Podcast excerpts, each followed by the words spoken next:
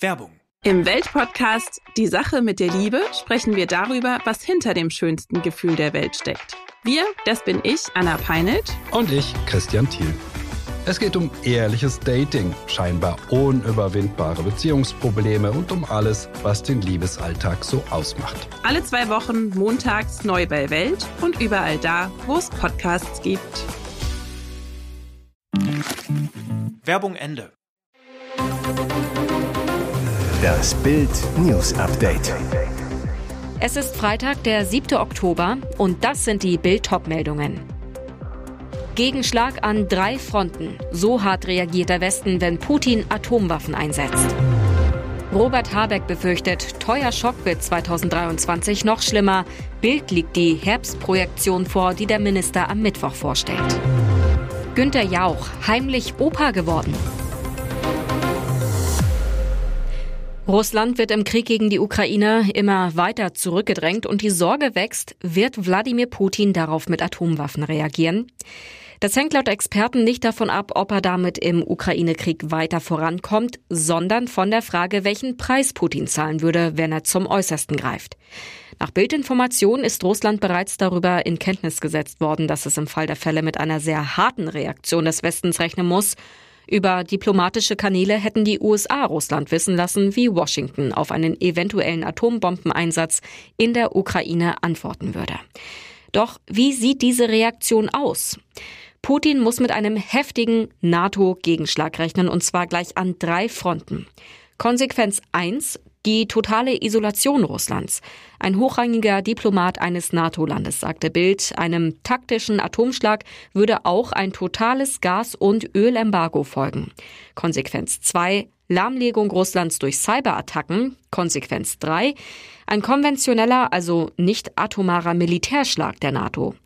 Was das genau bedeutet, ließ der Diplomat allerdings offen. Das lassen wir weder die Russen noch sie wissen, erklärte er. Sonst würde der Effekt einer solchen Warnung verpuffen. Die deutsche Wirtschaft schmiert ab. Wirtschaftsminister Robert Habeck rechnet mit einem Konjunktureinbruch zweitausenddreiundzwanzig und weiterhin sehr hoher Inflation. So steht es in der Herbstprojektion, die Habeck kommende Mittwoch vorstellen will und die BELTA bereits vorliegt. Das erwartet Habeck konkret. Die Wirtschaftsleistung wird zweitausenddreiundzwanzig um null Komma vier Prozent schrumpfen. Bisher hatte Habeck zwei Komma fünf Prozent Wachstum vorausgesagt. Der Teuerschock hält unvermindert an. Die Preise werden im Schnitt um acht Prozent zulegen, noch etwas stärker als in diesem Jahr. Die Verbraucher kaufen unterm Strich weniger. Die Konsumausgaben steigen um sechs Komma drei Prozent, niedriger als die Inflationsrate. Die Arbeitslosigkeit wird leicht steigen, Quote rauf von fünf Komma zwei Prozent auf fünf Komma vier Prozent. Rauf auch mit den Löhnen. Im Schnitt gibt es fünf Komma vier Prozent mehr. Dieses Jahr gab es ein Plus von sechs Prozent. Zugleich werden die Haushalte weniger Geld auf der hohen Kante legen. Die Sparquote sinkt leicht von zehn Komma zwei Prozent auf neun Komma sechs Prozent. Führende Ampelpolitiker gehen angesichts der Zahlen davon aus, dass die Regierung um weitere Entlastungen nicht herumkommen wird. Drei Spiele, drei Siege in der Euroleague. Der Bundesliga-Zweiter S C Freiburg ist weiterhin perfekt in Europa unterwegs und gewinnt zwei zu null gegen den F C Nantes. Allerdings überschattet ein Verletzungsschock den Sieg-Hattrick. Zehnte Minute. Top-Torjäger Michael Gregoritsch bleibt ohne Fremdeinwirkung stehen, versucht es erst weiter, muss aber nach zehn Minuten mit schmerzverzerrtem Gesicht raus. Bitter für die Freiburger, doch die Verletzung soll den S C nicht vom Siegen abhalten. Außerdem hat Union Berlin in Unterzahl mit eins zu null in Malmö gewonnen und sich nach einem Pyro-Chaos die ersten Zähler in der Europa League geholt. Am Ende gibt es für die Eisernen dank Geraldo Becker also doch noch ein Happy End. Der Topscorer sicherte dem Berliner mit seinem Tor in der achtundsechzigsten Minute den ersten Dreier und setzte damit zumindest sportlich den Höhepunkt des Abends. Zuvor sorgten in der siebenundfünfzigsten Minute vereinzelte Union-Fans leider mit einem Pyro-Eklat für eine minutenlange Spielunterbrechung und beinahe sogar einem Spielabbruch. Der erste Euro-Dämpfer für den ersten F C Köln. Das Heimspiel gegen Partizan Belgrad verlieren die Domstädter in der Conference League mit null zu eins. Dabei rotiert sich Köln-Trainer Steffen Baumgart zur Pleite. Auf sieben Positionen wechselte er im Vergleich zum B V B-Sieg vom vergangenen Samstag. Er schont die Stars für das Gladbach-Derby am nächsten Sonntag. Doch das Wechselspiel geht nach hinten los. Für die Serben nickt Markovic schon kurz nach Anpfiff einen Freistoß ein. Die Kölner sind mit dem Kopf nicht so erfolgreich. Erst klatscht die Kugel von Adamians Stirn an die Latte, dann köpft Dietz aus fünf Metern Belgrad-Torwart Popovic in die Arme. Die Gastgeber können sich bei Torwart Marvin Schwebe bedanken, dass es beim null zu eins bleibt. So muss der erste F C Köln die Tabellenführung in Gruppe D vorerst abgeben. Trainer Baumgart sagte, vom Ergebnis bin ich enttäuscht, von der Leistung der Mannschaft nicht. Wir haben das Tor nicht getroffen. Es ist eine der schönsten Nachrichten des T V-Jahres. Fernsehstar Günter Jauch ist erstmals Opa geworden. Seine Tochter Svenja brachte ein Mädchen zur Welt. Das schreibt die Karriereberaterin ganz öffentlich auf der Internetseite ihres Arbeitgebers, einer großen Hamburger Agentur. In ihrem Steckbrief gibt sie an, Mutter einer Tochter.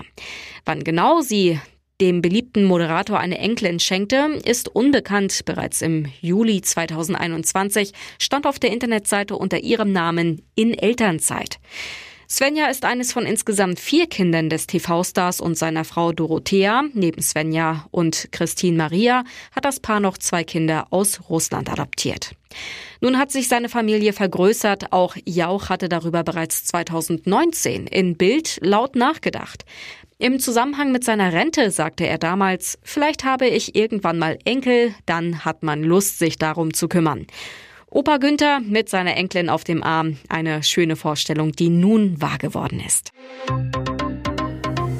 Und jetzt weitere wichtige Meldungen des Tages vom BILD Newsdesk.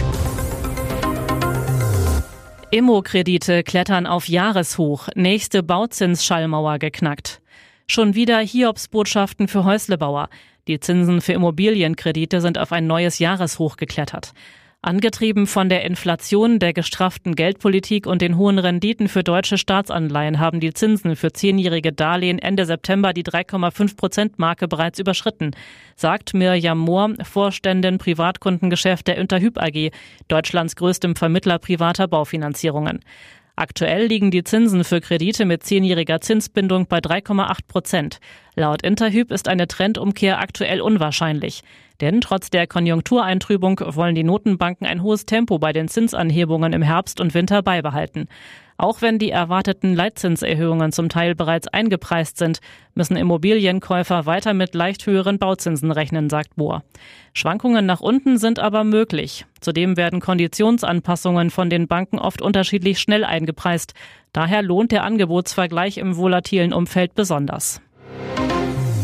Im ganzen Land und ab sofort. Belarus-Diktator verbietet Preiserhöhungen. Wer kann, der kann. Belarus-Diktator Alexander Lukaschenko hat Preiserhöhungen per Dekret verboten. Die Ansage gilt für das ganze Land und ab sofort.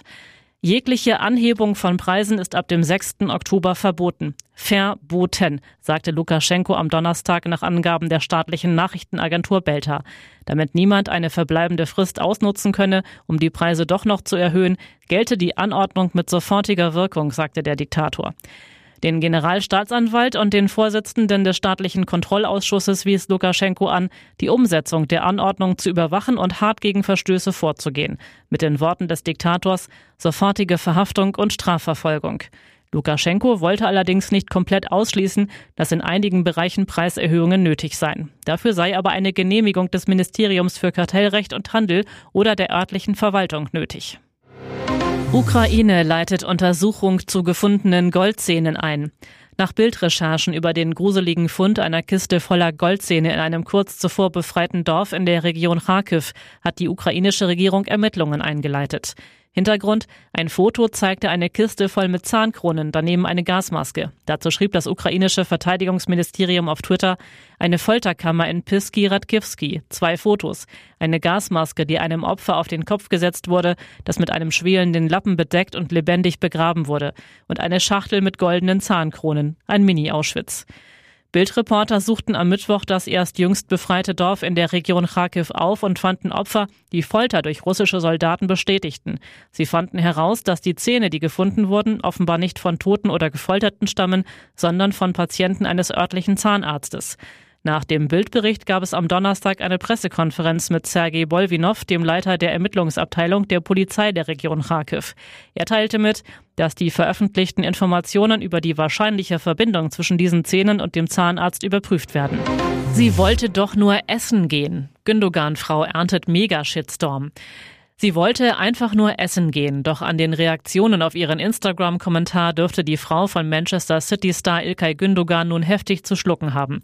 Sarah Afawi, seit Sommer mit dem Nationalspieler verheiratet, kassiert einen heftigen Shitstorm auf Instagram dafür, dass sie ihrer Enttäuschung über die Restaurants der englischen Metropole freien Lauf lässt. Die Italienerin nagelt in ihrer Instagram-Story gegen Manchesters schreckliche Tiefkühlkost. Auslöser? Afawi wurde nach ihrem Lieblingsrestaurant der Stadt gefragt. Sie schrieb: Sorry, es tut mir leid, ehrlich zu sein, aber nichts. Ich habe mich so sehr bemüht, ein gutes Restaurant zu finden, aber überall schreckliches Essen. Und weiter: Ich kann keinen echten Italiener oder gutes Sushi oder einfach nur frisches Essen finden, überall nur Gefrorenes. Und sie schließt: Die Restaurants hier konzentrieren sich darauf, Kasse zu machen mit Drinks und Shots. Wie Nightclubs, nicht Qualitätsessen. Vielleicht in London, aber in Manchester nichts. Es tut mir leid. Nachwuchs im Kölner Zoo. Mann oh Mann, seid ihr süß.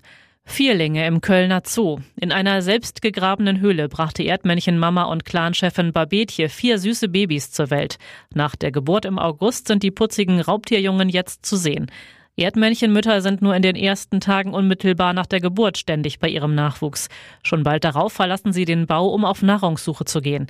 Eine gute Ernährung ist wichtig für Barbetje, da sie die Jungtiere säugt. In der Zeit ihrer Abwesenheit bleibt immer ein erwachsenes Erdmännchen, sozusagen ein Babysitter, bei den Kleinen.